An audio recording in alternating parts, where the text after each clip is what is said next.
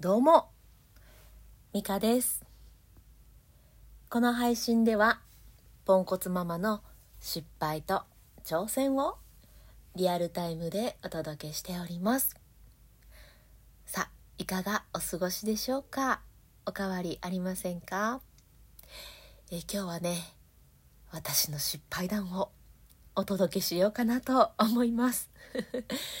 もうね、完全にあの反面教師っていう形でね何かお役に立ててもらえれば、えー私の失敗も報われるというものです。ということで、えー私の失敗談早速お話ししていきます。まあね、まよくやってしまうことなんですけどよくやってちゃダメですけどね。うーん見る前に声をかけてしまうっていうねこれが私がやってしまう失敗なんですね。まあ、具体的にね、えーもうちょっと、分かりやすく説明をしますと子どもたちが、えー今どういう状況なのかっていうのを確認しないまま「はいはい何々する時間ですよ」みたいな声かけをしてしまうっていうのをね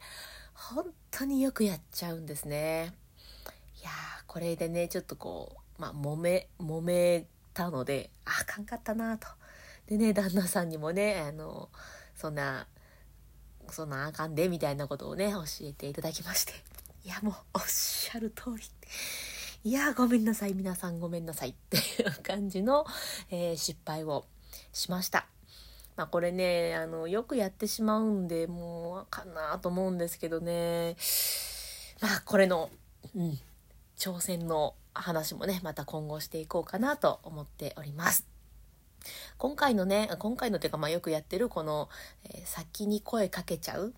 これについてうんまあちょっとね今後に生かすために、えー私なりにね分解をしてみました。まあ、まずねなんでそんなことしてしまうのかっていうところですね。これねあのもう完全に自分のことだけしか考えてないからだなっていう割と簡単なシンプルなダメな理由に行き着きました。もうダメですね。まああの、えー実際に、えー隣の別の部屋でね子供たちが過ごしていてで私は、えーキッチンでね洗い物とか終わってあもうこんな時間だっていう感じでもう私が見ているのは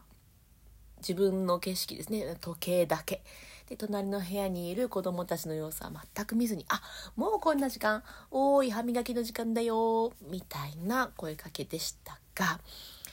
見てないんですよ子供たちが今何をしているのか。これってねあの見えてないから分かんないからしょうがないじゃないんですよね。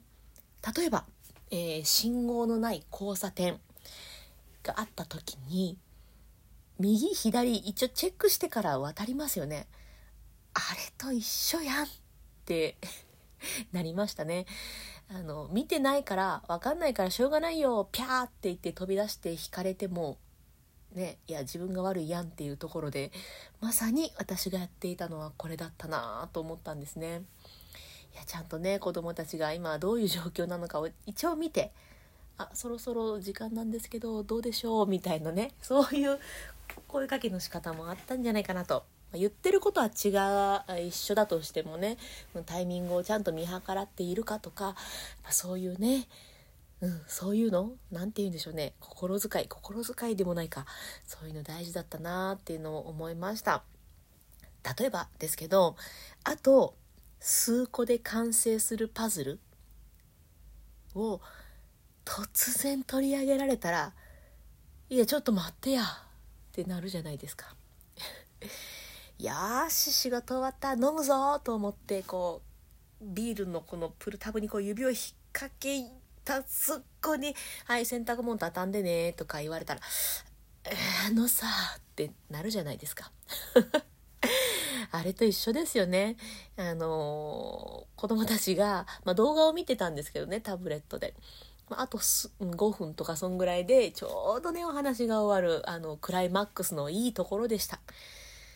い。やってしまいましたよね。もうパズル完成する直前。ビール飲める直前で「はーい歯磨きの時間です」「ちょっと!みたいな、えー、そういった状況だったんですね。いやあかん。ちゃんと右左見て交差点渡る、えー、パズルがどれぐらいで完成するかを見てから声かける。動画があとどれぐらいで終わるのかぐらい見てあげりゃよかったっていう失敗談でございました。いやー、あかんかったな。もうあかんかったばっかり言ってますけどね。うん、あのー、さっきのね、あの、こう、交差点を渡る時の話の話をもう一回持ち出しますと、やっぱね、あの、声をかける時も状況確認。交差点を渡る時も状況確認だなっていうところですね。で私はもうまさに、えー、乱暴な運転をしている本人だったわけですよね。うん、左右も確認せんと「イエーイ私のスピードビュー!」みたいな感じで、えー、運転をしていてでもあの乱暴な運転してる本人って気づきにくかったりするんですよね うちの父も、えー、あんまりね運転が安全な方ではなくって、えー、よく言ってました「ちょっともうちょっとスピードを下ろして落としてくれるかな」と曲がる時もちょっとスピード緩めてくれるかな。酔うんですけど。みたいなことをね私が横からね、えー、言ってたのを、えー、思い出しました、えー、私がこうねチクチク言ってたのが、え今はね旦那さんが え私にねそんなんなったら嫌急にそんなこと言われたらどうなん？自分やったらどうなん？ってこう言ってくれるね。あ私が乱暴な運転をしている本人だったんだなっていうね、えー、そんなね気づきがあった わけでございます。やっぱりねこの事故がない安全な環境っていうのが私の求める、えー、ありたい環境なわけですよ。そこに向かっていくにはまず私が安全運転。えー、交差点を渡る時には左右確認、